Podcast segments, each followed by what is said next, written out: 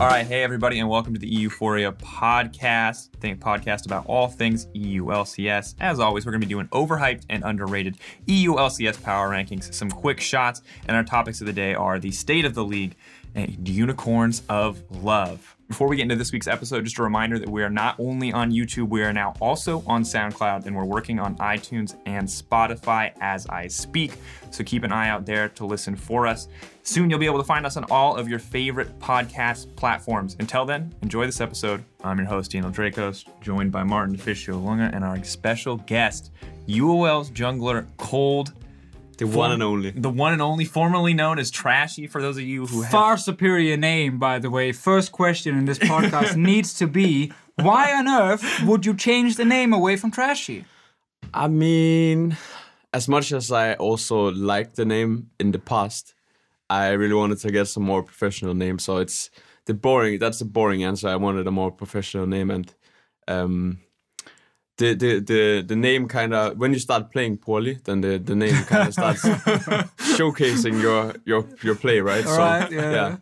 I think it was uh, it was about time to try something new. So That's fair. I'm I'm like super happy about my name now, and looking into the future, that's what I this is what I wanted. So for me, it was was like that. Even though it's might be a little boring. Too. It's a little Yeah. less, uh, a little less spicy. Kold also good. That leads to a lot of puns. Now, one thing I don't think people realize is like how long you have been around in competitive League of Legends. Like when people list veterans, I don't think they immediately list you, and I mean they probably should because I mean you've been in Challenger. You've played an NA Challenger and qualified into NA. You've then played an EU Challenger and qualified to EU. I mean, you've been around forever, Kold.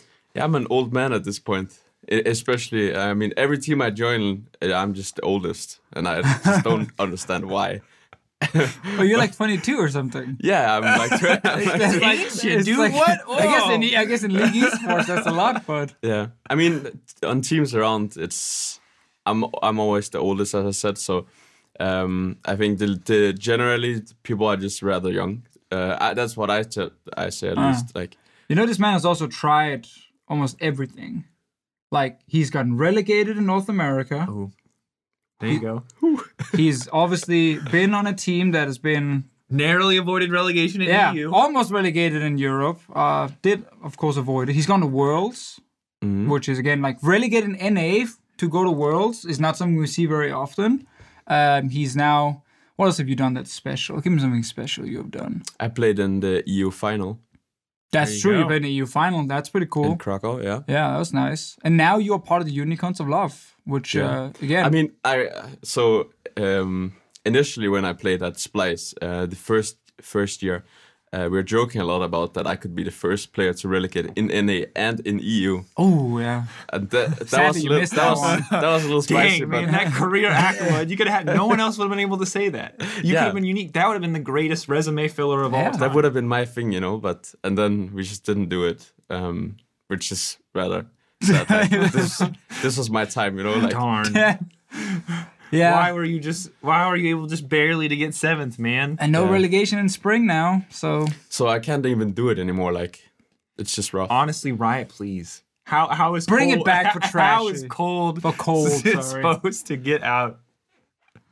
but yeah, I mean, for me, it's I feel like a, a kind of like a veteran kind of guy because I've been been through everything. Um, one thing I really wanna want to do uh, in my career though is to win something. That is something that I Ah, haven't really yes. really um, Well- got the feeling of. You know, like everyone is like that's the greatest thing ever to like lift the trophy or uh, stuff like this. But right now, as as the standings, that's pretty far away. But But- it's it's like it's a goal I have in in in the future. Picture the miracle storyline of you going from one five to finals and winning finals Everything in is possible, man. Denmark. As a Everything is- Dane. oh yeah, Everything is possible. Um, we we are still uh, at a state where we we need to get a lot better to get get there, obviously. but I'm- I'm- everything I'm can hu- happen. Humor me though, walk with me. I mean, like, how important is It would be is as. Denmark as like as like a place to go? I know you talked a little bit about it in the interview that went up on on EU LoL Esports, Mm-hmm. but like as two Danes, I'm the odd. I'm kind of the odd man out here as an American. Like, talk to me about like the the prestige of of Denmark. Like, what is what does this actually mean? Is this super hype for you, or are you just like, meh, another another trip?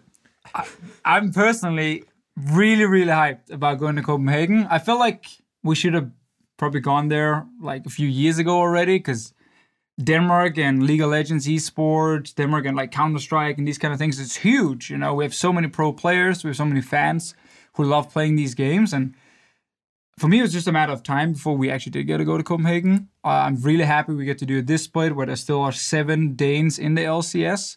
Uh, hopefully, a bunch of them will make the final. I mean- Kold as a spot on the analyst desk for you as well. uh, so you will be there. Don't worry.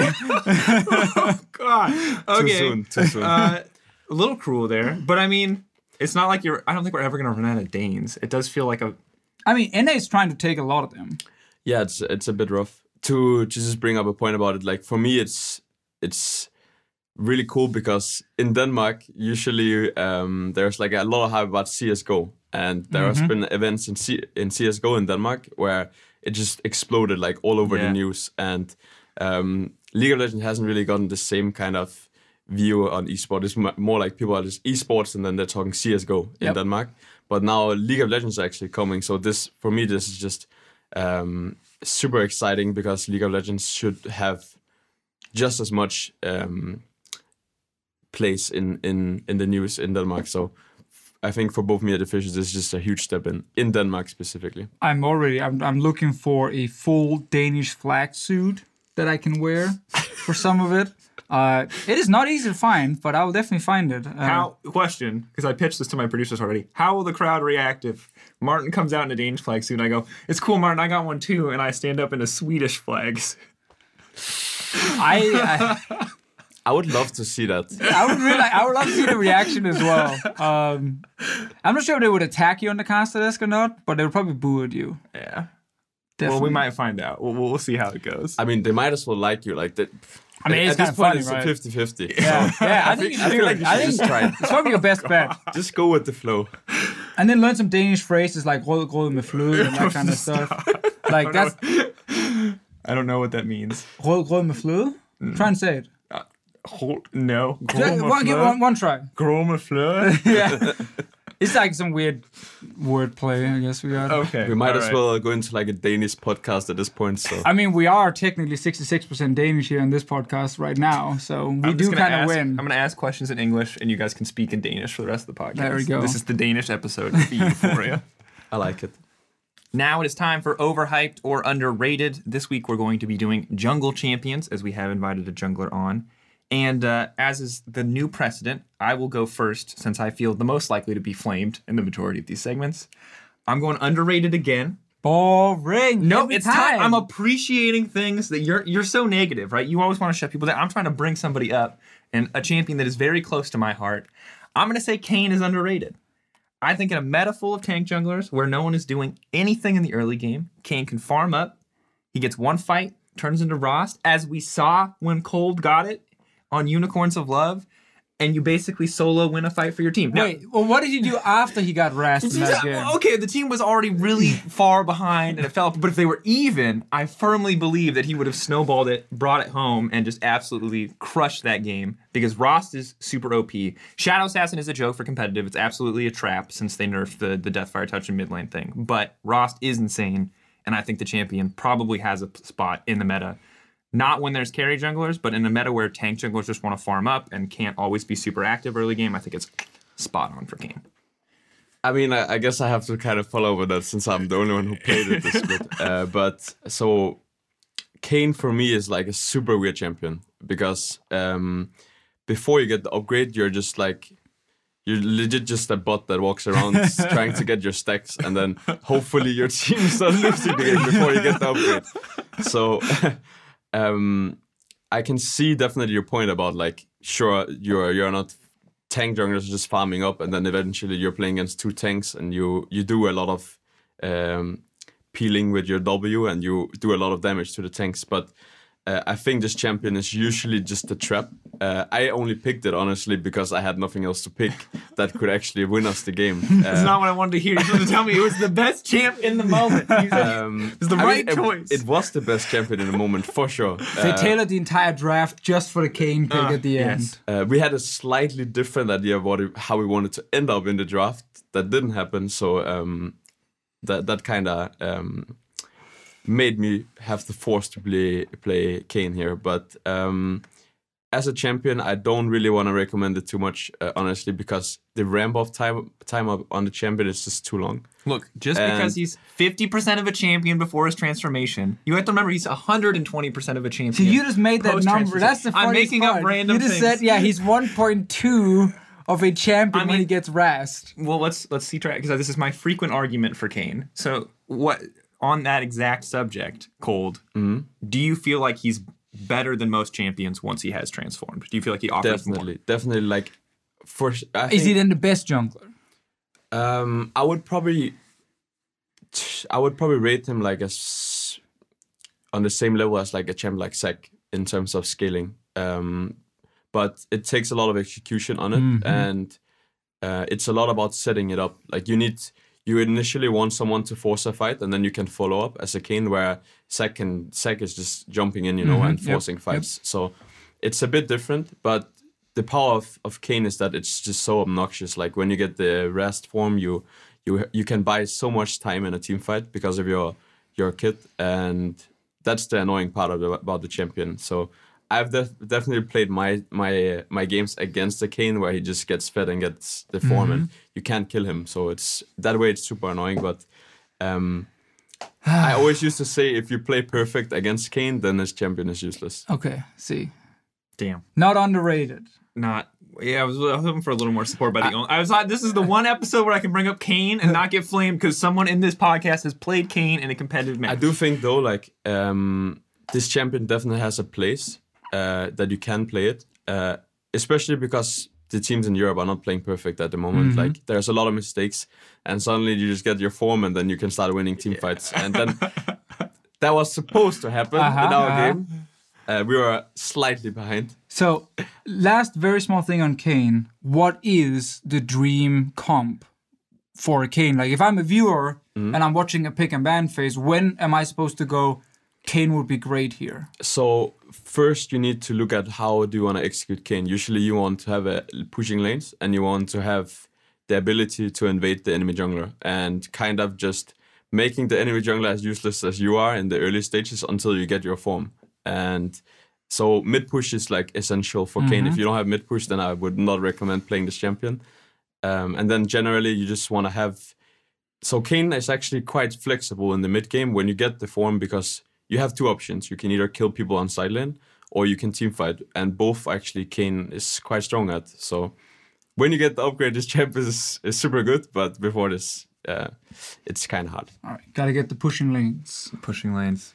All right, fine, slightly underrated then. All right, I'll take that. It's better than the last two that I've gotten. Although I will say underrated giants, and now they're in second, tied with misfits. So I don't feel like I'm doing too No, bad. no, But Deficio, uh, we'll let we'll let you go because I know I guessed yours because You did, because you said sad. overrated, and there are three jungle champions in the meta right now. So. I think I think I should start off. Okay, I have like ooh, a special edition. Okay, to okay. this. So mine is overhyped, but it's specifically only overhyped by Deficio. yes. okay. Yeah. Okay. Lay it on And, me. uh, Is it anyone- Garen jungle? Is it Tahm Kench? Because that's not a jungler.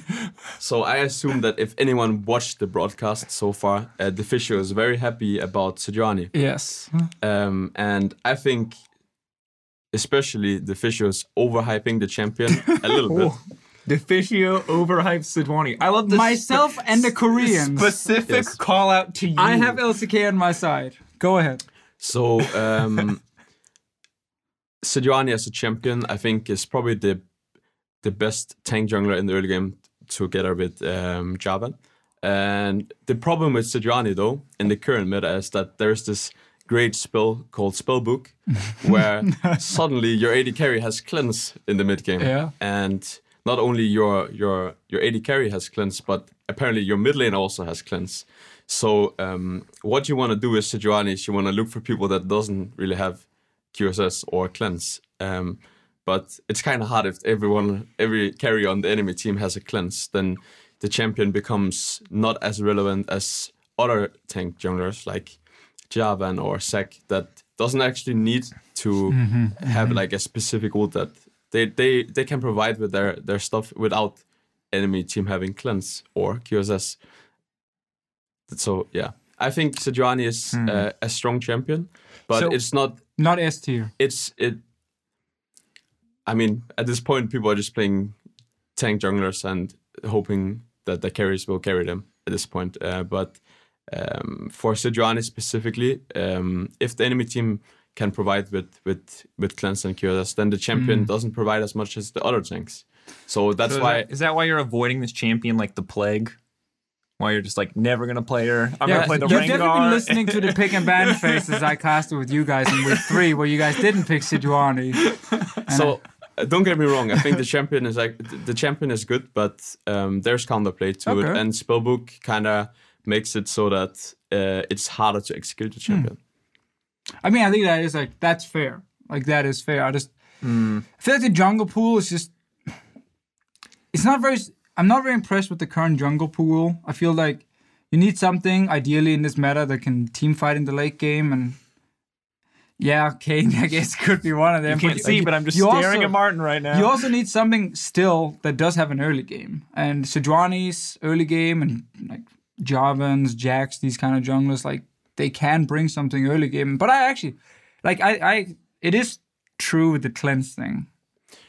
I mean, I think for for Sejuani, you at at the point where people are playing with Spellbook, you kind of need to do a lot more in the early game that you're used to. Mm-hmm. So you actually need to take charge in the early game as a as a tank to kind of put your team uh, put your team ahead. So it's it can be it can be tough, especially if you're playing like the Sejuani Jarvan matchup where you're not supposed to get early lead and then uh, Jarvan gets a lead and and your carries end up having having cleanse, and then what are you actually gonna do? Then you just ulti the front line and hope your carries will will do more. But uh, it's definitely a, an exciting topic about like the meta and, mm. and overall uh, just a lot of tanks um, in the jungle, which for me is is is fine. Uh, but I would like I would like it to be more diverse.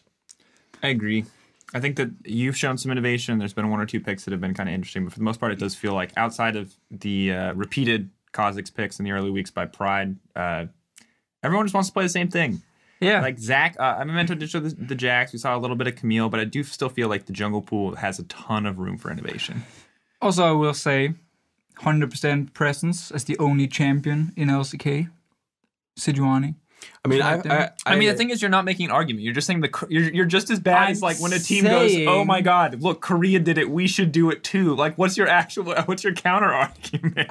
But I, my counter argument is Korea did it and they usually win things, so they in, must be right. in the current jungle meta, I still think Sejuani is the strongest pick possible. I, I agree that Sejuani is still. I, I think she has she definitely brings value in the early game. I do agree full late game against multiple cleanses that can be tough, but then she might have to not be the main engage on your team because her ulti then gets cleansed out. Still in the team fight, with the fact she has a stun after that and she's extremely tanky, there is a lot of value she can still bring.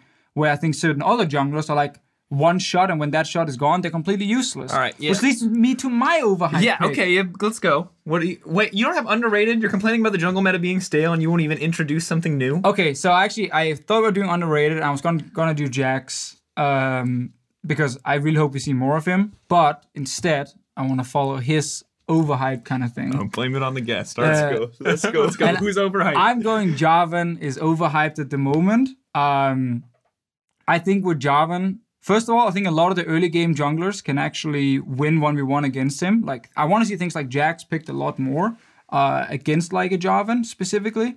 And in team fights against late game scaling comms, most of the Jarvan games I see in Europe ends up with the Jarvan EQs forward, ults onto the back line, and then he flashes out or he just dies.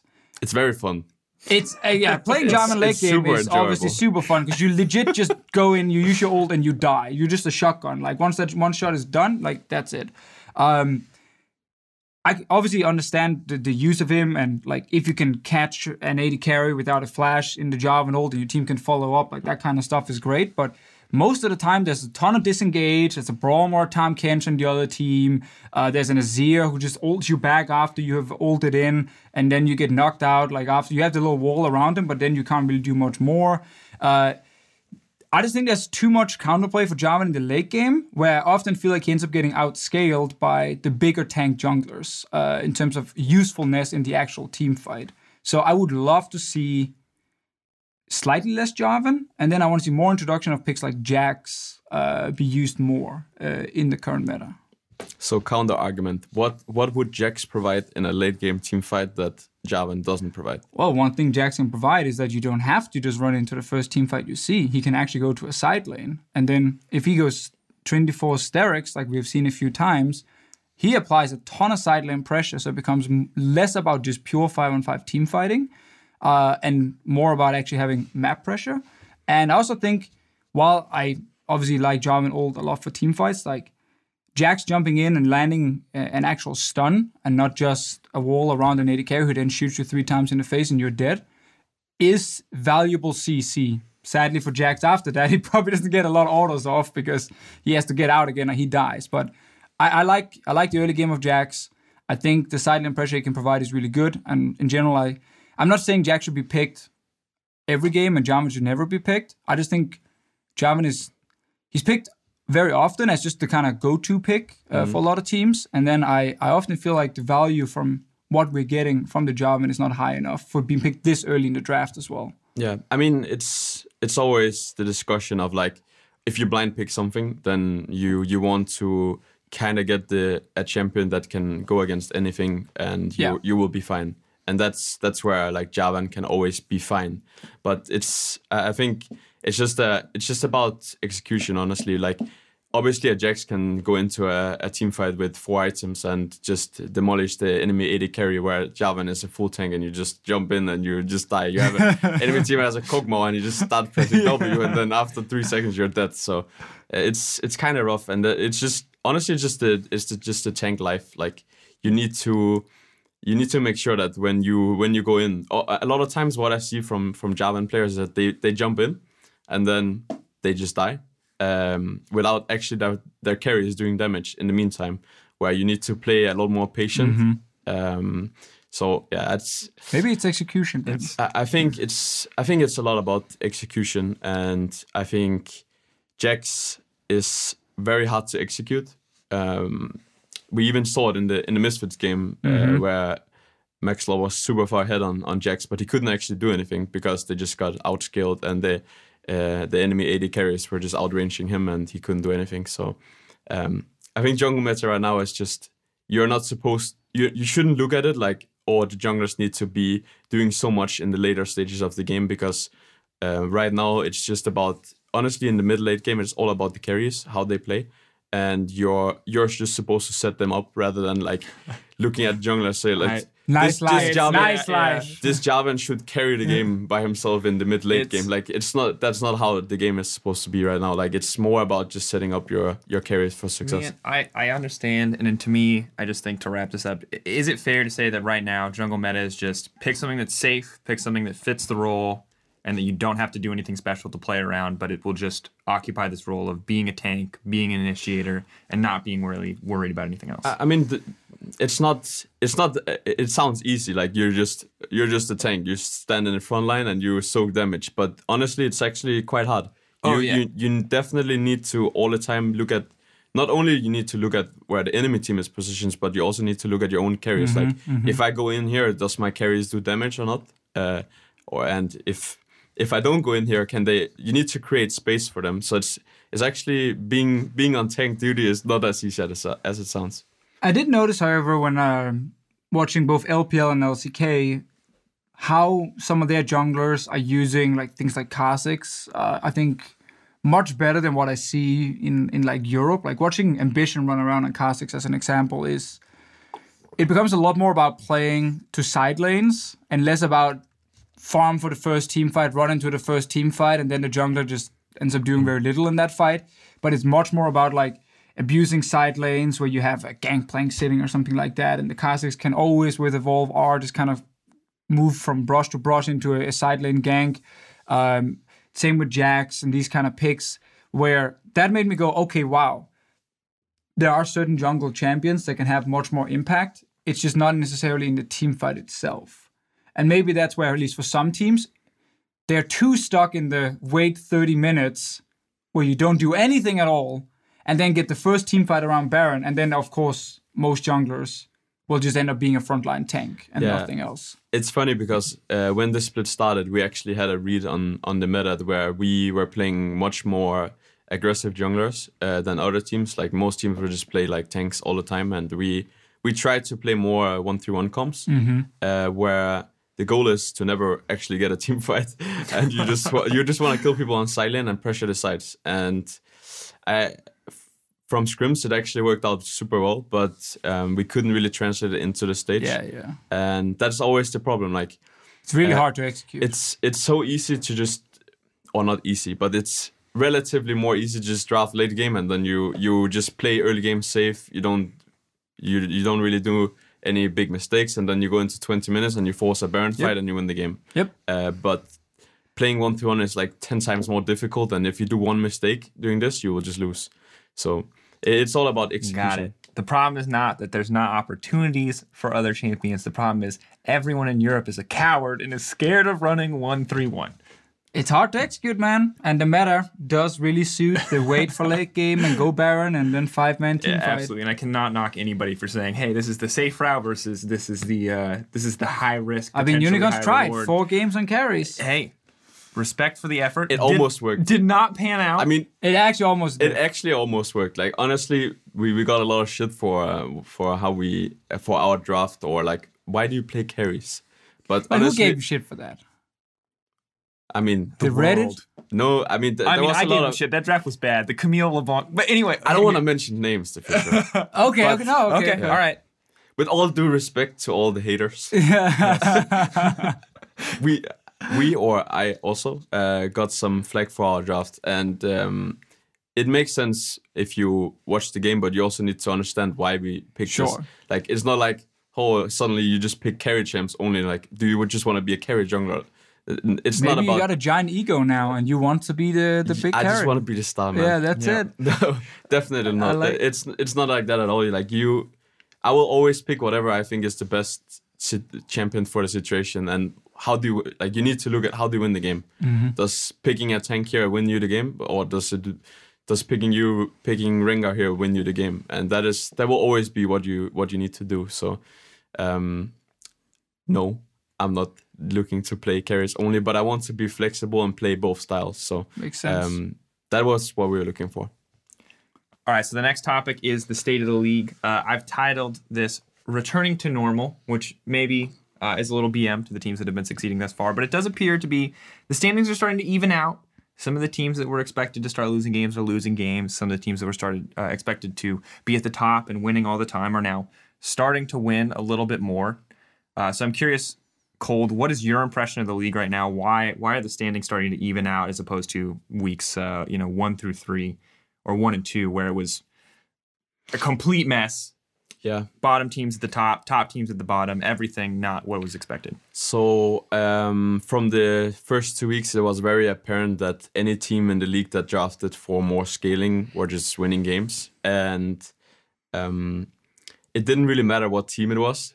Honestly, like it was just whoever drafted for the better scaling ended up winning, and I think that's it's very apparent that all of the teams in Europe were rather bad uh, because if you if you only if you if you just draft for for scaling all the time, then there should be a lot of openings for the for the other team in the early game. But since majority of the teams were like new teams, they didn't really have like proper setups for how to abuse the early game.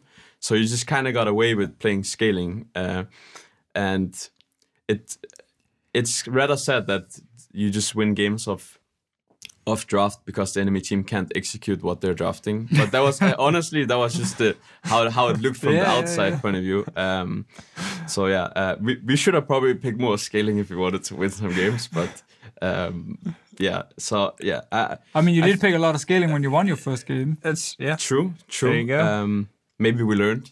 I don't want to bring up. I, I I don't mean, wanna, maybe. Let's let's let's save the unicorns of love because we're going to talk about them later. But I mean, I think it's it's interesting because I thought that maybe you'd have a different perspective because you're, you're, you know, you're playing on a team that is closer to the bottom. But mm-hmm. everybody we have talked to is like scaling is carrying bad teams. It feels like a universal agreement. But now we are seeing like F- Fnatic and G2 are starting to win more. Like the standings are starting to even up. So like, uh, is are Fnatic and G2 and a lot of these teams that are in the middle now learning to play the meta better and to play against these scaling teams? What do you is it innovation? Why are they suddenly starting to climb up and starting to knock a lot of these teams down? Ooh, um, I think it's a mix of a lot of things. First of all, some of the teams that drafted just pure scaling week one and week two, in week three, kind of stepped away from it a little bit and started going for a little bit more early game uh, in, in some of their drafts. Like Roccat being one of the examples here, ran the Jace Camille Galio comp, uh, where it was like, wow, okay, like on paper, this is insane for like top lane snowball. You just control the top side of the map, you take over tower, Jace starts roaming. You know, this team can really snowball. Uh, they did that against Giants. The first two fights that happened in the game was Giants winning and destroying this uh, this draft. Galio's two ultis at first were used only defensively and always resulted in in someone dying from his own team. Uh, so it's like, okay, this is pretty bad. Uh, and it showed a lot of weaknesses uh, in Roccat's ability to execute that kind of draft. They did come back in the game due to Djoko for some reason being behind Roccat's uh, in Roccat's jungle and dying, and classic. giving away I don't know how many kills from that, but they didn't. To be fair, he's made that same play a lot, and It's it has true. actually won Sure, Giants a lot sure. of games. So This I'm time not around, it 100% cost fault them a lot. Uh, then obviously the big Baron fight with their Jinx traps and that kind of stuff happened. And after that, Giants comp was just way better late game, so there was nothing Rock, Roccat could do to get back in the game. And that was one of the first ones where I went like, okay, this fit kind of the idea we had uh, that we discussed last week with Yamato, that we're currently talking about with you now, Kold as well, of we were in a meta where you could just draft full late game, and because of stopwatches and all these kind of things, you wouldn't get punished hard enough in the early game. And if you just got to late game, it was relatively easy to execute these big team fight comps, and you could start winning games no matter who's on your team. It doesn't matter if you have Perkz or if you have uh, the worst mid lane in Europe. Like suddenly you can start winning late game team fights. Uh, that I think, one, the games are getting a little bit faster, which is a good thing. Uh, uh, there's no relic shield to carry, which is another great thing. And three, uh, we started seeing teams run a little bit more in terms of early game draft, and we saw some teams lose because they couldn't execute that kind of draft, and they should stick to just pure scaling as long as they can. Uh, Kold, in your impression, does this continue? Do we just continue to see a lot of those teams drop? Um, assuming that the meta continues to push towards more aggressive and, and less scaling, do we just see um, a team like Roccat, maybe even a team like Giants, both of whom have like relied, it seems like, heavily on these uh, on these scaling comps to succeed? Do we start to see them drop and see the Fnatics and the G2s rise? Um, it's hard to say. I actually, it's very. I, I, watched a very interesting interview from Doublelift about the AD carry meta, how he thinks that the AD carry meta is actually shaping up how the how the game is played because. Um, it was a lot about it's. It feels so easy to just get to three items as, as an AD carry, and then you play with like the the rapid fire, the rapid fire IE um, combos where you just outrange the the other ADs. Like uh, you outrange like a Kalista or Ezreal or um, at at certain points also Kog'Maw when his W is down, and that kind of shaped for more like he he thought that shaped into the game for just team fighting and you just draft for more scaling. Um, but on the other hand, you have teams in in Korea like the the Kingzone team that just draft. They play like Jace, Kha'Zix, this kind of stuff all the time, and just actually execute the early game Yep. perfectly. Um, so you just get like leads everywhere, and then it just snowballs, and they get like 20 minute Baron, and then they win the game. So um, right now in EU, uh, I think we're still the best teams in Europe are still learning how to actually um, play the early games. It's very difficult to to play the early game if you because one little mistake and you suddenly you need to redo all the steps you did before this in order to to e- either get a tower or uh, get a get a lead on on the side or something like this. Um, that's why we we often talk about West, Western Jace players that this is. Uh, it's a bad trend. Um, Yeah, yeah. Because we actually don't execute it uh, as well as some of the Korean teams. Um, so yeah, I think it will take some time until the EU teams uh, get to the level of execute the the best possible execution level in the early game, and that's why we don't. That's why we see more scaling in in general, and uh, I can't stress it enough that it's honestly just because we in Europe are not playing at the level Yep. that is required for you to play early game comps, and that that's just the truth. Uh, and you have to just honestly, you just have to like But go right, with it. You know, I- it's it's it's how it is. I 100% agree, and and I know you say we're gonna get there, but I would argue that most teams will not get there. It is Uh, it is difficult. Like Last year, two years ago, like we have always had a situation where we had a lot of teams who could win the early game, but then they couldn't set up for Baron properly, or they couldn't execute one three one, and then they would throw in the late game, and the great team, let's say G two or whatever, would just end up winning in the end. Like we've seen that so often in the West, and Kingzone is a great example of a team who can do it. I actually saw this comment last week uh, in the Reddit thread to the podcast about how it's not just about playing full late game because a team like Kingzone with Khan can play early game, so then everyone else should be able to do it. Like, it was, I'm maybe changing a little bit, but it's roughly like in that kind of style. But Khan and Kingzone right now are the exception. They are not the rule by any means. No. Because they are so insanely good at playing this style. He's the best carry top laner in the world. You cannot expect Roccat with their lineup completely fresh, new players put together, still learning, to be able to copy what Kingzone is doing and then get even close to the same result. Which is why, for most Western teams, if you can play late game, there is just less things that can make you lose the game because you're not on the timer, first of all, because you have the timer in your favor. Uh, and grouping as five and forcing a team fight is easier than trying to set up a perfect 1-3-1 with all the steps required to do that. So I, I that's why like there are teams in Europe right now who are winning games based on on late game comps, but they obviously have still got to execute it properly and win the team fight. So I'm not I don't want to take any credit for them saying they're playing bad, but they are winning right now because they are better at playing late game comps than certain other teams are, and that's great. And but it is easier to play than the Kingzone early game style. And I'm just waiting for the day where someone will transition their scrim performance to stage and play the all out aggressive, diving towers before stopwatch is even available composition.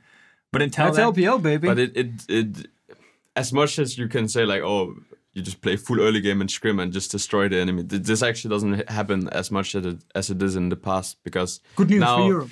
like Yay! if you if you're planning to just play full scaling on stage you might as well play it in practice and see how it goes you know so uh, Whoa. Did Practice you just say what you something wanna that play made on sense in practice in Europe? no. That's amazing. I mean, I can only talk for unicorns as a team, True. and we definitely uh, we try out different things. Um, and playing scaling and scrim can be rather tough because uh, there are a lot more kills. So um, early game might be a little bit more rough than, than it actually is on stage. Uh, but it's it's it's fun to try different stuff. I I'm still under the impression that if you are if you want to be the best team, and I think this is something this is a phrase that I hear maybe a little bit too much. Like we just want to be the best. Like we Yeah, we, yeah. we want to be able to compete against anyone. You need to be able to execute early game comps, and uh, it's probably the hardest part of League of Legends at the moment. Like if you draft like this, executing this is ten times harder. Just an inch.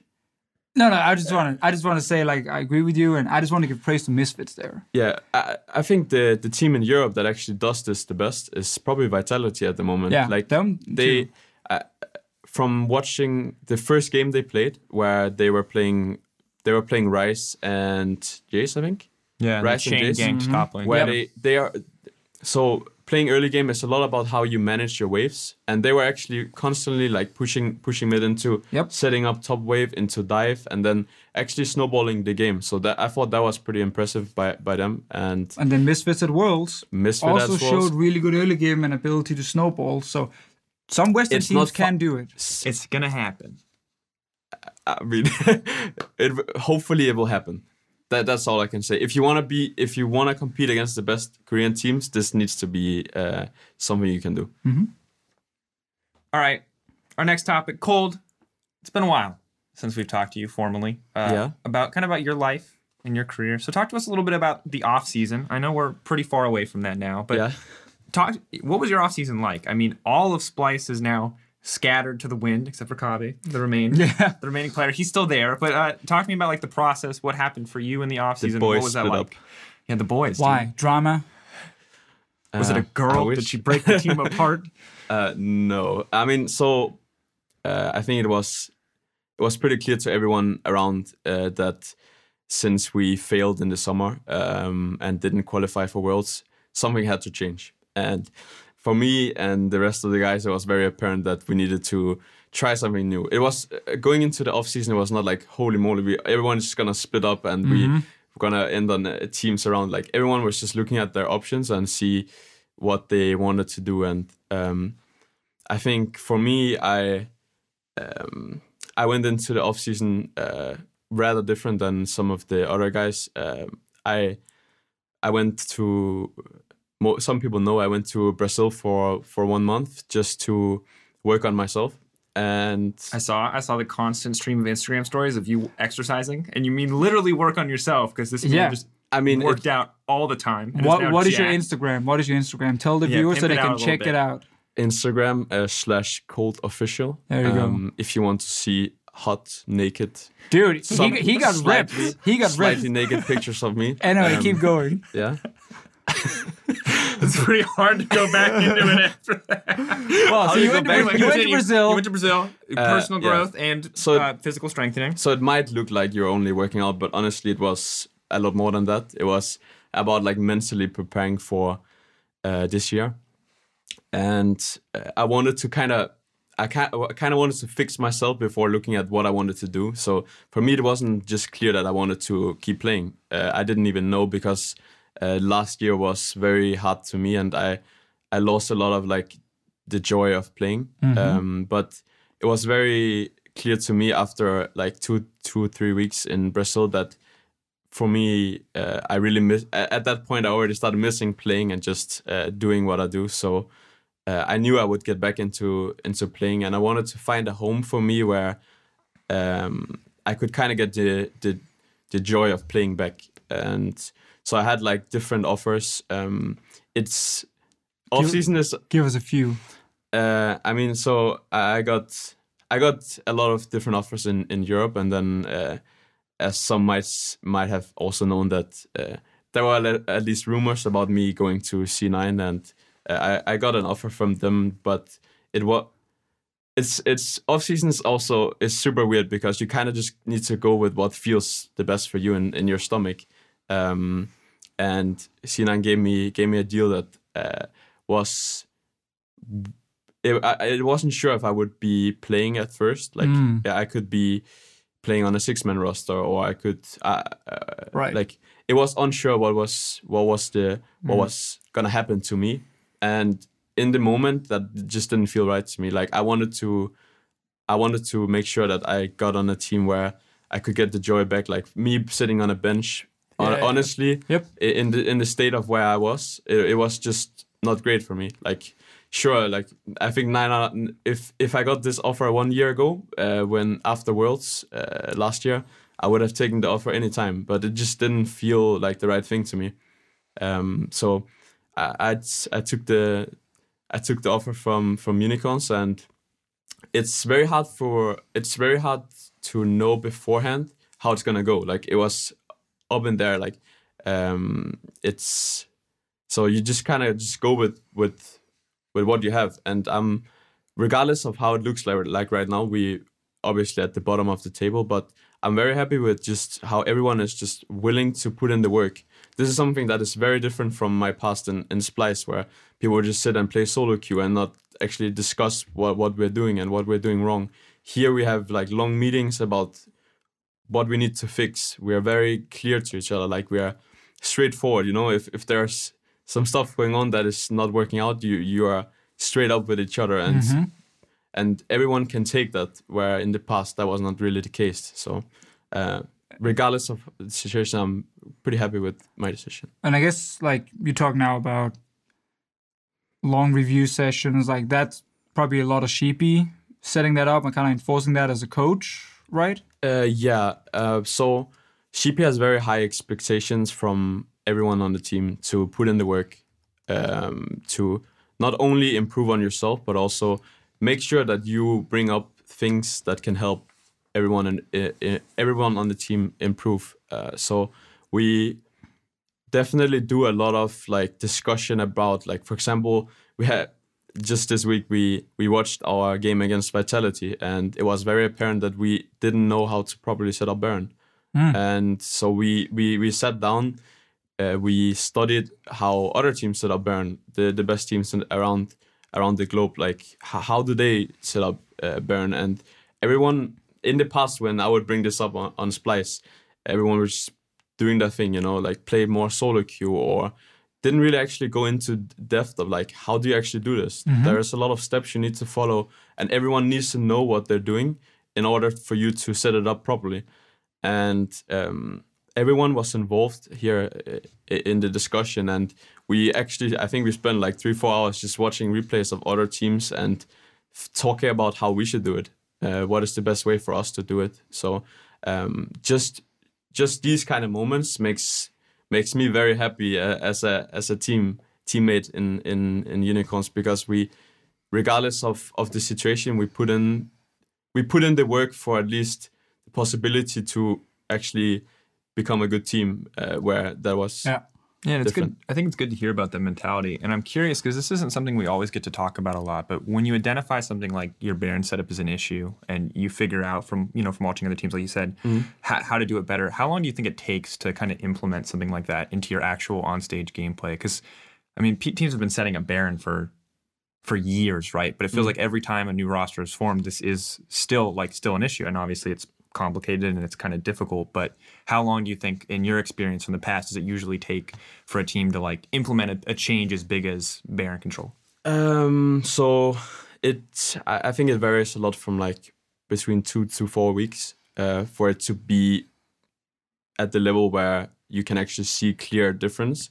Um, and it it's it's a lot about just how much work you put in. Like, do you every so from my point of view, you need to every every day when you wake up and you go into a new scrim, you need to remind yourself what what are you actually working on uh, today, and um, so you want to put extra emphasis on on the things that you're lacking, and eventually, if you start having some good, if you start having like super good uh, practice, then and you actually execute in practice, it just comes natural on stage. Yeah. Uh, and uh, so it's hard to say like how how how fast will it go? Like I don't know. It's mm. very specific to the teams. It's interesting because I don't want to get into this whole scrim versus stage thing again because that's it's always a discussion to take. That's I don't so, want to go there either. Yeah, there's so many things with it, but scrims aren't stage for whatever reason. In general, not, like not the same. Like with Baron setups, just in general, like so often because in practice, like one thing I hear about Korean teams a lot, and I don't know if this is hundred percent confirmed anything, but I just keep hearing this over and over, is how a Korean team in scrims is is practicing like scenarios and not necessarily just winning the game. Like winning the mm. game doesn't matter in a scrim. Instead, it's like we need to get to 20 minutes, uh, and when we hit 20 minutes, all we're practicing is just Baron setup, and like we need to constantly talk about all the steps we need to do to do this, and like do it multiple times over multiple weeks of scrims, and just like really get it stuck in our brain, like push lane, move in for vision, reset, do it again, these kind of things. Um, where I've always felt like with a lot of like European teams or Western teams in general, like a scrim would get to the point where you reach 20 minutes and you want to say, let's practice Baron. And it's already over. And then it's already over. Or, or, you're up like 10k yeah, gold you're like, or something. All right, we're going to start Baron. Oh, the like, game was kill all five and then yeah, we'll still take like, Baron. Good setup, boys. Good setup. And we you didn't it. actually learn anything there. So it gets really difficult to practice some of those late game scenarios. Um, but that's like I, am really happy to hear this change because I felt like Unicorns of Love before you joined and before this lineup mm. was stuck in playing more or less the same style for like two years, mm. where any player we talked to or any game we watched, it was if we don't 100% know what we want to do now, we group five mid and we run at the enemy team and, and it, it became is, a meme as well. Yeah, like. I mean, I, I brought it up myself. Like this, when I when I when I ever I played against unicorns in the past, there was always like, just careful. They will run it down mid at twenty, and then you just need to be ready. And then, and it happened. It happened, um, and it was. But to be in their defense, very successful. No yeah, matter yeah. how many times enemy teams would always run mid to try to five v five them for some reason and get caught off guard. It exactly. just felt like that kind of team would not be. I mean, I don't know if they did, but they didn't seem like the team who said, okay, what else is it we actually need to be better at if we want to be the best team in Europe? You know, if we want to go to Worlds, which they've still not been able to. So this sounds like a change. Yeah, it's interesting because I, I think this is definitely true. Like in the past, that was how um, they were playing the game, and I think it's not only it was to some extent, obviously, Sheepy is the coach, but Uh-huh. uh, to some extent, I think it was also the players enforcing this. Um, and I think just from talking with with Sheepy and some of the other guys that had been on the team, uh, definitely is not something that they just this is some we just run it down just to run it down. You know, like they they actually had a lot of thought process around like why you do it, and um, they definitely learned a lot from these times about how to play the map and uh, just macro in general. That like even for me as as someone that has been in the scene for a long time and played on different teams, I suddenly started learning a lot of new things about macro that I uh, had no clue about beforehand. So, uh, and and it's funny because like uh, talking about Baron setup, uh, it can be very. To, it might seem very simple, but since you have played on so many different teams where you do it differently every time, it takes really long time for you as a new team uh, in general to just be on the same page about how you want to do it. Like it's if one guy is like, we need to do it this way, and then the other guy is like, ah, we need to do it this way. Like where do you go from this? You know, someone needs to compromise, and uh, that's why teams in in Europe right now, because most teams are new teams, need to find that that that sweet spot. You know, where you you we do it this way, and then everyone knows it, and that's why it, it takes it, it will take time, and it's the same for us. So is this the end of the the five man group mid team fight for whatever reason? It looks different. It does look different now, but are, are is this are you the harbinger of of the new unicorns here? Kold is this is no longer No. or is it going to be one three one every game now? Uh, definitely not. Like we we will we will just try to play League of Legends the best possible way. If if in the current situ- in the current uh, situation you need to run it down as five in mid, then you run it down as five as mid. If you need to play one through one, you need to play one through one. It's it's very simple, honestly. You just need to look at what look at the state of the game you're playing, and then you then every everything should be natural if you have the knowledge.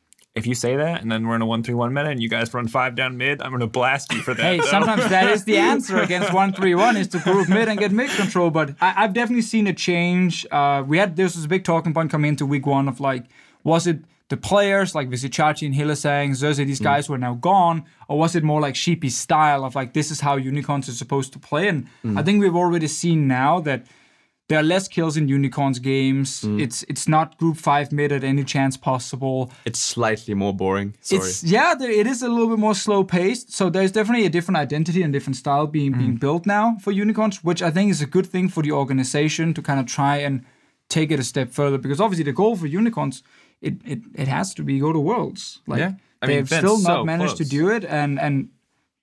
When you've been that close, you've already been in a final. I guess maybe first step is win EU LCS, and then second step is is go to Worlds. But uh, this lineup in general, I look at this lineup and I looked at it coming into it, and I didn't look at a lineup where I said, mm, yes, these guys are fighting for first place. Uh, now, obviously, I know it's hard for you as a player on the team to kind of sit and, and, and say, yeah, yeah, no, we, we suck, you know, we can't do anything. But uh, I'm not saying you, the team sucks, but I know um, it's hard for you to admit that you're terrible.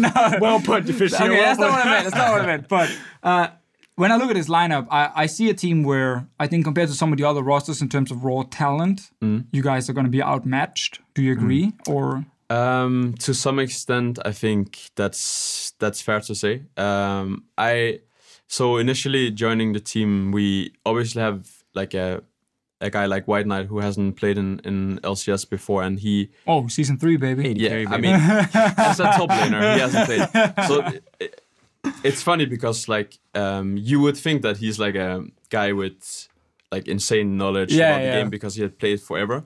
But as as much as I had things to learn, uh, he also has a lot of things to learn, um, and it kind of goes for everyone. And then on top of this, we're playing with with Totoro, which uh, who in the start his Right. English was, um, let's just say it was not as as good as um, some of of if it was a European guy. Yeah. Um, Not so- as good as it needed to be. Yes. So it it I knew I knew from the start. It doesn't matter. Like um, you can be the five best players, but if the communication and the the knowledge is not there Yeah. at the start, then it, it doesn't really matter. And so I knew from the start this was gonna be a project that takes some time for us to to get there. But um, honestly, you at this point we we we still we're still on the on the transition into getting getting together and be on the same page all the time and uh, i think by maybe in like two three weeks we will be playing at a way higher level and i see every week like we slowly get better. It's not it's not a fast pace. It's not as fast as i would have hoped but it it's as as long as i can see improvement every week then i'm happy because then we're doing something right. And uh, maybe it's not gonna be in time for for maybe it's not gonna be fast enough for for this split to to be at the top but then we already are building something for for for summer. But like so this is not like short term we just need to be good like right away like there's no way when when it's a whole new team and and communication needs to be uh, on point Who's the star player in Unicorns of Love? right now Yeah, I you're gonna pick one. only one Yeah. Only one. i would say it's either uh, exile or Samux Good. All right. Oh, well, I was going to ask something else, but I think this is a good point to transition. So let's talk about Exile. Now, uh, community perception, and I would say to a certain degree broadcast perception, is Yeah. that this guy is been underperforming and continues to underperform uh, as time goes on. Now, there was a bit of redemption uh, in the form of, you know, First Blood and a pretty good Ryze game, although to be fair, Ryze has been in his champion pool for a while. But in the past, when we brought up Exile kind of as a weak point, um, there's basically the people flaming him to the point where they say he's like should be benched immediately, which I don't think is fair. And then there's the opposite side, which is the people supporting him, which is uh, which you recently did an interview, uh, and and to be fair, Sheepy has done in the past, where you'll say things like, "Hey, it's not his fault. We know that he's dying, but sometimes the information isn't being relayed correctly. There are some small problems." So, I would just love to have like a pretty candid discussion about Exile. Like, what is this guy good at? What do you see in him as a mid laner to like that, that would say makes him a star? And what what are the weaknesses, right? Because I mean, we can. It's easy for us as as a broadcaster, I think as a spectator, to see when he makes big mistakes, but it's maybe harder to see some of the successes or what you guys see behind the scenes. Um, so initially, when I joined the team, I was actually pretty impressed by Exile, how he was just thinking about the game and what he was bringing to the table. Uh, in terms of, I mean, we all know, like watching him, sometimes he he plays way too aggressive, and then Uh-huh. he gets punished for it. Uh, and obviously, that is never a- great thing. Like you, you, you would probably you would probably rather be on the other side where you are taking less risk. But he he as a as a player is like he really wants to like push his limits all the time, which I, I uh, maybe I'm I'm more on the on the other side where I don't push myself too much sometimes. So I think we we are together we are both learning from each other where we can find like a middle middle ground where we we play on on on the good side of the edge uh, if, if if so to speak uh, but generally he brings like a lot of game knowledge and i think that's why Sheepy has always praised him a lot because he his understanding of like wave management and his understanding of macro in general is far superior to other mid laners that uh, that i've worked with Okay. um, and that is that is something he brings to the table that that even I can learn from a lot. Uh, and then I, I think if we watch Exile in the past, like if you go back like two years or one and a half year, then you you would actually see a guy with super good mechanics playing against some of the best best players in the world at like IEM stuff like this and doing completely fine and um, playing at a high level. Uh, but I think for him, it's it's more about that when the community when I've tried it myself, like when the community goes hard on a guy, like this guy is playing like shit, like why is he even in LCS? Like this guy is just boosted, then you start doubting yourself, kind of, and you start kind of start questioning your ability as as a player, where you need to mentally like regain confidence in yourself. And I I, I didn't talk like super deep with him about like how what he's thinking or what Maybe Uh, you should. I mean, sure, sure, maybe, uh, but uh, we have we have talked about it. It's not, but not on on like a super deep level. Okay. Yeah, Um, not like on a how are you feeling emotionally level, like on a yeah. how I, I are you mean, playing the game. uh, so I think it's a lot about at the moment. It's a lot about regaining the confidence, and I see it actually slowly getting back to him. Like I think he's playing uh, way better this split than he than he did last split, and I'm I'm just trying to help him to uh, become the player that I know he can be. See, it's really interesting to me because you talk about like lacking confidence being an issue, and I, I think you know that would be a struggle for a lot of players. But normally, when when you hear about a player lacking confidence, they usually play like really back and mm. really defensive, and they don't try for aggressive plays. But what I see from Exile, if if what you're describing and some of the problems are a result of confidence, is that he's being really, really over aggressive, right? And that's not necessarily something I would have expected. Do you think he's trying to overcompensate for? For a zone, I mean, because I don't, I, I don't understand because that doesn't, it doesn't 100% add up to me. Is I guess what I'm saying. Because if you told me because it looks like he's playing cocky, right? But you're playing me. He, you're telling me that he's playing with a lack of confidence. So what's the what's the divide there? It's hard. I don't want. I don't really wanna wanna judge on it too much because I I honestly don't know. I mean, Uh, we need to have this discussion with him. but- obviously. Oh yeah, I mean yeah, and I'm just curious what your from what perspective is. from right? what I There's gonna know, some Yeah, from can't what I know, like working with him, it's very much about that he wants to just. He thinks sometimes he can like let's say he's going into a one v two and then he he he thinks that he can take it, Mm-hmm. but maybe he will get outplayed or something. But so uh, I don't even know if it's if it's uh, it's something with confidence because he seem when when we play, uh, especially on some of his comfort champions, he's very much playing on the edge all the time because he knows he can. And Yeah. um, I, I think right now it's it's as much as people want want unicorns to be like oh we, we just watch uh, unicorns because we want to see uh, exile feet or whatever. Like right now there are, we have far bigger problems than uh, like this is a we we want to play as a team and it is I don't care if if uh, one death or anything like this. It's it's it doesn't change the outcome of the game in my opinion. It, it's how you want to play as a team and you need to support each other. So if he wants to play super aggressive then i need to do that i do it i need to do it myself too. So we support each other and that we need to be on the same page. And then if we do this then i think he can be playing at a high level. Because when, when I when I think about Exile and the way he plays, I try and sometimes compare compare him to Caps in terms of uh, really aggressive, uh, always looking to be at the edge, take that extra trade. If it's a one v two, he's ready to take it. He doesn't back away. Uh, and both players, from what it looks like from the outside, can sometimes struggle to decide when should I take this trade? When should I take the 1v2? Because a lot of times, if you have the pressure and you force a 1v2 by just stepping away, your team on the other side of the map will have a numbers advantage and probably make something happen. And then you don't have to risk dying, as an example.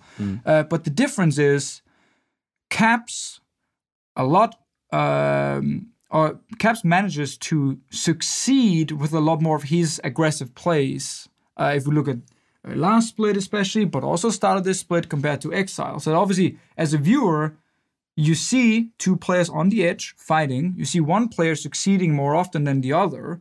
And then obviously you look at the, the guy who's not succeeding and saying, why is he doing this? This is bad. Now he died. This was unnecessary because there have been examples from this split where he takes a trade at level four in like a minion wave of six minions and he just start trading and he, ends up having to go back to base early on against Schalke, uh, an example Yeah. here. Uh, and these kind of trades are where they were unnecessary. And I think for Exile, I like his mechanics. I 100% believe in his uh, knowledge of the macro part as well. Because when I see him in a side lane, he does know what to do. Uh, if this guy can remove, especially mainly in the early game, these unnecessary risks he's taking, which are very rarely paying off right now. Uh, it's like he takes a, a 30, instead of taking a 80 20, he takes a 20 80. And if everything goes perfect with the 20, he might get something out of it, but it might just be him forcing a potion or forcing someone back in lane. Yeah. And that's the reward is not great enough to go for that play. And that's, I think, if he can remove that part of his game, he's actually going to be good. Yeah, I just want to say this is um since I'm a very straightforward guy, uh, I already like discussed all of this with him, and we are working together to help each other to find a middle way where we can get without taking too much risk. You Mm-hmm. but you can still get advantages because he actually really wants to get advantages. Like he he don't he he doesn't just want to like most some mid laners they just want to sit back and farm and don't utilize Yeah, every yeah. wave and stuff like this. Like uh, th- this is something that he had told me as well that you every mid wave that comes in you can actually utilize to get something. And um, in the past, when I, for example, when I played uh, with Sencux, we didn't really utilize it that well. Like we were playing, were we're probably playing more on the on on the two passive side, where Exile is playing on the on the two aggressive side. Uh, and uh, for me, it's just about understanding why he's why he does the things he does, and he always has. Regardless of how how how ugly it might look, he always has an explanation of why he Sure. why he's doing it, and uh, to some extent it makes sense. But I agree that like he he needs to find a, a middle way, and it's something we're working on. So I'm I'm not really I'm not concerned about it at all. Like I see I see the positives and in his play and uh, and his his work in in a, in a daily and that is far superior to some of the negatives. Could be comeback player of the split if he does fix some of those issues. Be excited to see. I Could be. Unicorns fans will be excited as well. All right, now it's time for everybody's favorite section, League Power Rankings. Now, as a reminder, this is us ranking the power of teams following week three, who we think is the strongest team coming into week four. Not trying to predict who's going to be on top, just who we think has the most raw power at the moment. In week two, uh, we looked across the board and we said first place was Vitality, second place was Misfits, third place was Giants, fourth place was Schalke, fifth place was Roccat, sixth place was Fnatic, seventh place was Splyce, eighth place was G2, ninth place was H2K, and tenth place was Unicorns of Love. We did a little better this time, Deficio. Yeah, I think it was Last time we were completely wrong, and to compare to the current standings, the actual standings, give it a run through for all you guys at home. Team Vitality currently at five and one, sole possession of first place. There is a two-way tie for second between Giants Gaming and Misfits at four and two, and then a massive mess of, of a tie for all the three three teams. I'll just list them off: uh, Schalke No Fear, Fnatic, G2 Esports, Splyce, and Team Roccat, and a two-way tie for ninth place. H2K Gaming and Unicorns of Love. So we were partially correct. But now We got Vitality first right there. but now we get to come into this week. Now, in the past, we've gone 10th to 1st. Mm-hmm. we can do that again. We can go 1st to 10th, however you want to approach it. But I think since you're here, Kold, I want to ask you are Unicorns of Love still in 10th place in your mind? I mean, you need to look at the facts, and obviously, last last week we we beat H2K, so Yes. there's true. There's definitely gonna be a change up in the bottom of the of the ranking, in, in my opinion. So um, I feel like That's a, in- that's a compelling argument. So are you are nine and ten are pretty easy. nine and ten are pretty easy. Would you agree? So tenth place for anyone who doesn't understand H2K. yes, Yes. definitely. It was a good time to bring me uh, bring me on the on the show. Just to, We were waiting for the one win before we could bring you on. We are like, he must win at some point. We want we like it when you smile and laugh and have a good time. We want you to be able to say something good about the team and I appreciate that. ninth place, baby. Let's go. Okay, so Unicorns 11, ninth place. I think that's fair. I Yeah, mean, this- you you you need to look at the the results that we we ha- I mean the games we have played, and I think so far we haven't shown uh, better performance than ninth place. So uh, I think it's completely fair. I agree. Now it gets exciting though because Because this is where we enter the everybody's 3 3 and who do we actually think is stronger. So, does anyone have an argument for who they think should be in eighth place? I personally want to put Roccat as number eight. I think I would probably do the same. oh, I thought you were going to disagree with the way you were setting up, being like, yeah. hmm. Is there is there anyone else that's close? Because to me, Splyce also feels a potential contender for eighth. So f- They play late game really well. yeah, uh, Splyce is super weird because um, I actually expected this team to play way better, way better than they are uh, doing right now. Um, but they have very clear weaknesses in the early game through just raw laning phase, and I'm I'm not sure why. Uh, and I think it's apparent that they're also kind of abusing the fact that teams are not really Yes. punishing this well enough uh, and just picking more scaling and we see this like double last week we saw the the double AD carry with Cillian and it's just obnoxious as hell to play against like I wouldn't want to play against that that's super annoying especially in the later stage of the game so uh, they're kind of weird their their their mid and late game seems decent, solid. Like they don't do a lot of mistakes, uh, but the early game is definitely a big weakness for them. Even when we played against them, it was Yeah. you felt no pressure playing against them in the early stages of the game, and um, I, Hmm. I think other teams can abuse this more against them. That's why, like, I it's kind of seven and eight are Splyce versus Roccat. The way the way I, I see it right that. now, I I think G two are not far above it. Uh, I definitely don't think they're out of the woods yet, but they showed much much better late game for what we've seen before, which was the biggest weakness. Um, so for me with Roccat, the moment I start watching them play none, uh, the moment they start having the draft that doesn't outscale the other team, which means some of the drafts from this week from week three, I just started seeing some problems, some weaknesses from them in, in the actual execution of these more like early to mid game drafts. Um, which obviously does concern me a bit. They could literally go back this week and just play full late game again. And they could definitely start picking up uh, wins. But overall, it's Roccat or Splyce. I mean, imagine imagine uh, imagine Splyce doing the same draft as as Roccat. How how would that turn Yeah, out? no, I think they would lose So- as well then.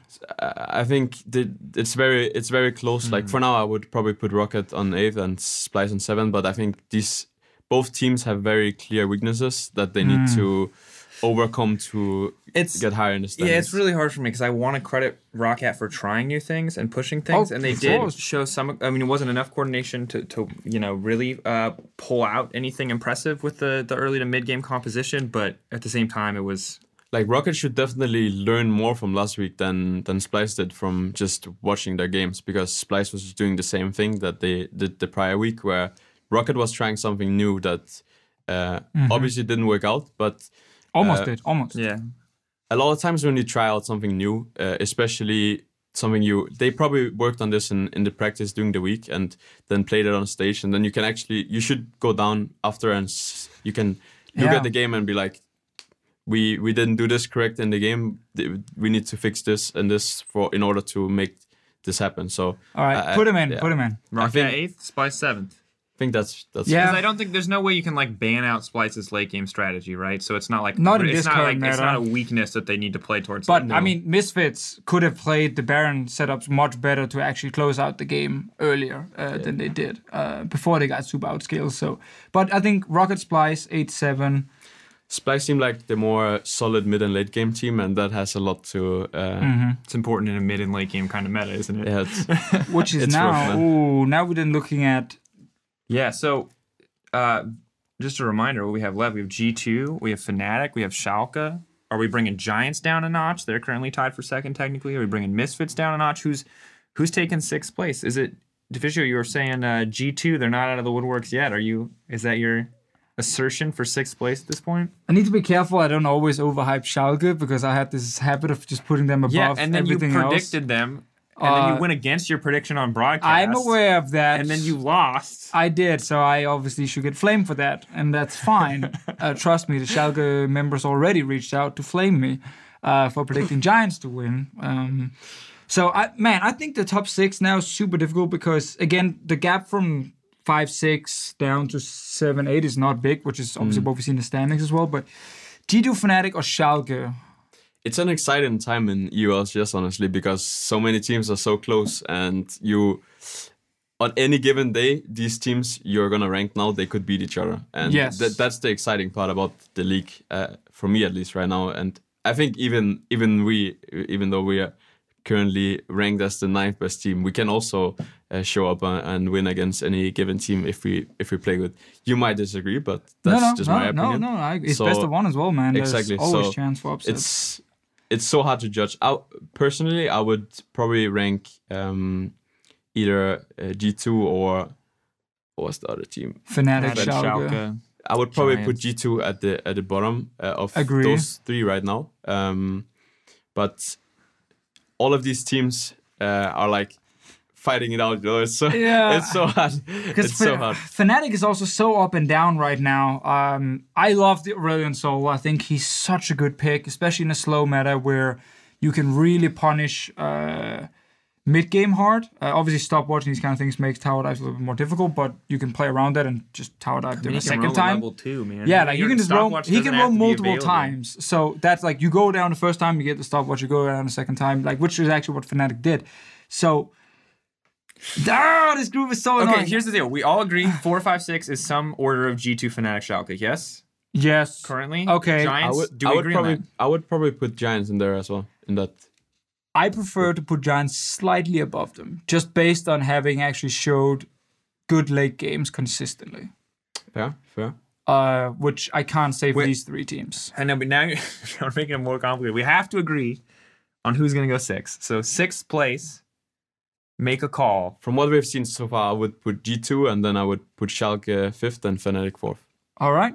Um, I I think it's really difficult. Uh, I can see Schalke above Fnatic right there, but I think Schalke have also shown inconsistencies. So I think putting Schalke number five for now and Fnatic slightly above them is okay. This will 100% change for next Lock This will for sure change. uh, Fnatic there. And then I think third place is Giants. I think they are right now, from what we've mean- seen based on these three weeks, they have shown more consistent late games, great synergy between the players, and Ruin is playing like an absolute beast in the top lane. So I think Giants for me gets third. It's crazy think- to think that th- this was a team that people predicted to be at the the bottom of the ranking, but it's it's honestly exciting to to to And- watch uh, a team like this just perform, and I think it's it's definitely a team that has just performed way way uh, past their expectations, and I don't think that just stops right away. Like Yeah. they're they have a m- momentum right now that they can bring to Yep. to the to the stage, and they seem to be very confident about themselves and how they play. So definitely a team to watch out for. And that's not even a prediction I take back because I put them at the bottom as well. But like you look at that roster on paper, you do not think it's going to do much. But the fact that they have, as you said, exceeded all expectations with a roster that did not on paper look strong whatsoever Yep. is is actually really cool to watch. I mean, the meta fits them really well at the moment, and, and they are obviously riding uh, on that wave uh, for now. And until we have a change in the meta, we can't really say that they're not going to continue being a top team. And usually, uh, usually I see a lot of praise for like Ruin uh, on top, and he- obviously he's playing super well right now. Uh, probably one of the best performing tops. But I think what I- what I look at uh, when I when I see this this team play is actually they have solid uh, shot calling. I think. Yes. and I, I'm not sure if who, who is doing it. From from what I from what I think, it's it's mostly from from Steelback and Djoko, and they work together in the past as well. So they they look, especially Steelback looks like he's doing a lot of good rotations as an AD, like getting tower rotating around, uh, getting more towers. They're very good at playing for towers and making calls. Good lane swaps. Best lane swapping Yeah, team right exactly, now. and I, I think. Um, I, I think this has to be still Steelback making these calls because I don't see I don't want to take anything away from him, but I don't think think it's Targamas making the the the rotation calls for for the team. So um, He's dealing honestly- damage on the brand, though. Exactly, but so. I think a lot of praise uh, a lot of praise should go to Steelback if he's the the guy who is doing these calls because it it's looks to work out for them. And talk to them. and it's a cool shift. And I agree, we should figure out who's actually making these calls because they have been really clean, especially on the lane swaps. And if it is Steelback stepping up, it's pretty exciting. But number two, number one. Now, are we going to follow standings here at this point? Put Misfits second and Vitality first, or is there some contention around who's actually number one? I think Vitality should be number one. Um, I still, I absolutely still love the way they're playing the game. Uh, they are so confident. They're forcing plays, even when they have scaling in the draft. They're able to find advantages uh, that other teams are not trying to to get right now. Uh, they're definitely not just sitting back and waiting 30 minutes. Had one game where they played super passive, and that was against Giants, uh, where they had great late game uh, draft, and Giants didn't go Baron against them. Um, that obviously ended up meaning Vitality could win late game team fights, and they executed that style as well. So I think for now, they deserve to keep the number one spot uh, on our power ranking, and I expect them to keep winning this week as well. I definitely agree that Vitality is. I I said it before as well. Vitality is the team in Europe that plays the best in the early game. I think they somehow always find advantages, uh, even sometimes when they shouldn't. So um, I think this will keep going. They are there are a bunch of, of alpha guys that just show dominance on the rift, as I as I call it. And um, when it works out for them, it it's it kind of empowers them, uh, and it's it's super cool to to watch. And from playing against them, it was it was hard uh, because they they just go in your face, kind of, and uh, you need to be ready for it. It it kind of reminds me a little bit of of the old unicorn style, where you're just like in your in your face um, and showing dominance. But I guess I never looked at the old unicorns as a bunch of alphas, but that's the I biggest get- I that's the get- biggest I difference. get it in game. I get But it in if game. you have if you have watched uh, uh, Hylissang in the past, where he just like without even being stronger, he just walks walk runs it down mid Yeah, and yeah, just yeah. shows dominance. That's what I, I, think. true, of. true. That, All right. That's at least my uh, my Yeah, take yeah. on it. I like Uh, it. But I'm still questioning it a little bit on on Vitality's macro understanding in in the mid and late game. I haven't I haven't seen anything from them that I'm like blown away. Like they're just uh, playing perfect macro. It's more it's more just getting getting early leads and Yeah. then winning over just like Jiizuke getting really strong or um, Cabo on like a split pusher or something like this. I want to see them uh, play different styles than this uh, and showcase that they can also perfect that rather than just snowballing through the early game. I think a lot of people want to see more, but for now, they're crushing it. Whatever they're doing, it's They're working good. out incredibly well. So they're going to be in first place. One final run through of our power rankings. Vitality in first, Misfits in second, Giants in third, Fnatic in fourth, Schalke in fifth, G2 in sixth. Although we should note that both everyone has agreed that that could change at a moment's notice. It's super contested there between four, five, and six. Seventh place is Splice. Eighth place is Roccat. Ninth place is Unicorns of Love. Moving up one spot in the standings. Positive Woo, trend right there. Let's go, baby. That's the progression Trash or Kold was talking about. I'm gonna make that mistake all year. All right, and H2K, of course, in 10th place for this week's uh, power rankings. All right, time for our final segment of the show. It is quick shots, our quick fire prediction segment. So how this is going to work is I'm going to say go after listing a matchup. You're going to tell me who wins it. As an update on the scoring, Deficio lost last week to Yamato Damn Cannon, it! and should have lost worse because he changed his prediction on broadcast. But Deficio got six, Yamato got seven. So if we tally the total scores, Deficio is at 11, guests are at 11. So Kold, you can be the turning point. You can pull ahead. I mean, or you can lose really bad. There's no way I lose to the Deficio, let's be oh. honest. Oh, let's see, All right, baby. Well, I'm ready. We'll jump into it. First matchup is H2K versus Splice. Go. Splice. All right. Next matchup is Roccat versus Vitality. Go. Vitality. Vitality. Damn it, now, now we're just saying the same. All right. Next matchup is Giants versus Misfits. Go. Misfits. Misfits. Next matchup is Fnatic versus Unicorns. Go. Fnatic. Unicorns. Oh, There it is. There's a change. Be pretty BM, pretty against against your own team. Uh, next one is G2 versus Schalke. Schalke. I think G2. Ooh. Ooh. All right, getting the differences here. Man, the power ranking. Vitality versus Splice. Go. Vitality. Vitality. All right. H2K versus Schalke. Go. Schalke. Roccat versus Misfits. Go. Misfits. Misfits. Fnatic versus Giants. Go. Giants. Fnatic. Oh. Spicy. Last Yeah. one. Unicorns of Love versus G2. Go. G2. You all. All right, we got like four or five different ones.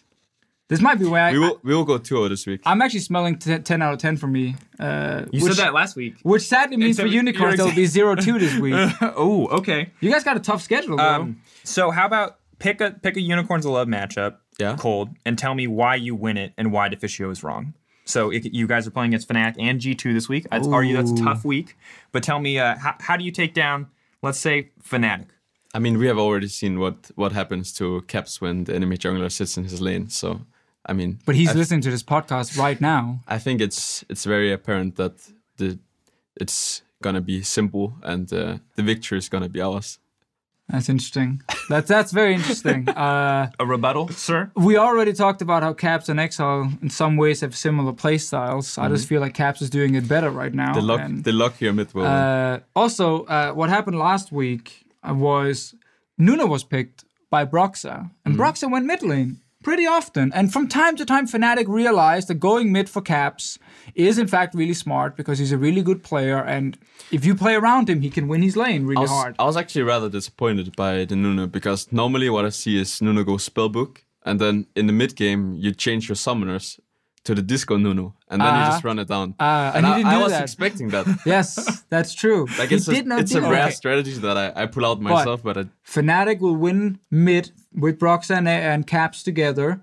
And then also they will have superior late game team fighting because Rekkles is joining the team now and playing team fights. All right, now as is podcast. but what tradition. what I would say okay, though, all what I would say though is that I mean in in ULCS uh, in the in the first couple of weeks weeks here, we know that the underdog is always gonna win. So I mean, All right. I, I know I know it's happening. we need a bet here. I like it. Yeah. Okay. So this is the bet part. Now, um, normally this is minimum stakes for a Euphoria bet is you have to publicly apologize on Twitter and call them either the best player, analyst, whatever. Uh, and as it's you two going toe to toe again. But is there any way we can raise the stakes? You're both Danish. I presumably you both love Pulza and Faxe Kondi. Okay, okay. Kinder, we're, we're getting we're getting somewhere. So, So uh, what? Lay it down. The winner gets a a box of Faxe Kondi from the loser. 24 cans. Sounds good to me. Sounds good to me. I like I like some facts. And you got to order it obviously down here to get it. I mean, you got to get it here somehow, right? Yeah, yeah. All right. We'll, Fox we'll, we'll we'll find a way. All right. that will be a way. All right. All right. Faxe Kondi and a public declaration that the other person is the best, whether it's player or analyst. Is is it a lord bet? it's not a lord bet. Not yet. That maybe not for yet, playoffs. not yet, yeah. Maybe for playoffs, but we don't want to. It's week to week predictions and best of one. We're not going to give anyone a lord bet for best of one predictions. Not quite yet. That would be crazy though. that would be cool. I, I still need to call would- out uh, or say that YamatoCannon is the greatest coach of all time. And uh, Perkz still has to say that we're the best. He Uh, did. He did tweet it. He did? He did tweet. Uh, he decided to tweet in the middle of the night, but he did tweet it. Oh, I'm going to find it and retweet it. All right. Fantastic day. I did not know that. All right. Well, thank you, everyone, for joining us here on Euphoria. Uh, thank you, of course, Kold, for joining us. It's been a wonderful time. I wish you the best in your joint improvement, you and Exile and the rest of Unicorns versus the world. Yeah, thank you, thank you. I mean, we are we're working hard and we are we're grinding. So I think it's just about time for uh, it, it. will it will slowly we will slowly get there, and All it, right. it takes time. But I'm confident in in my teammates.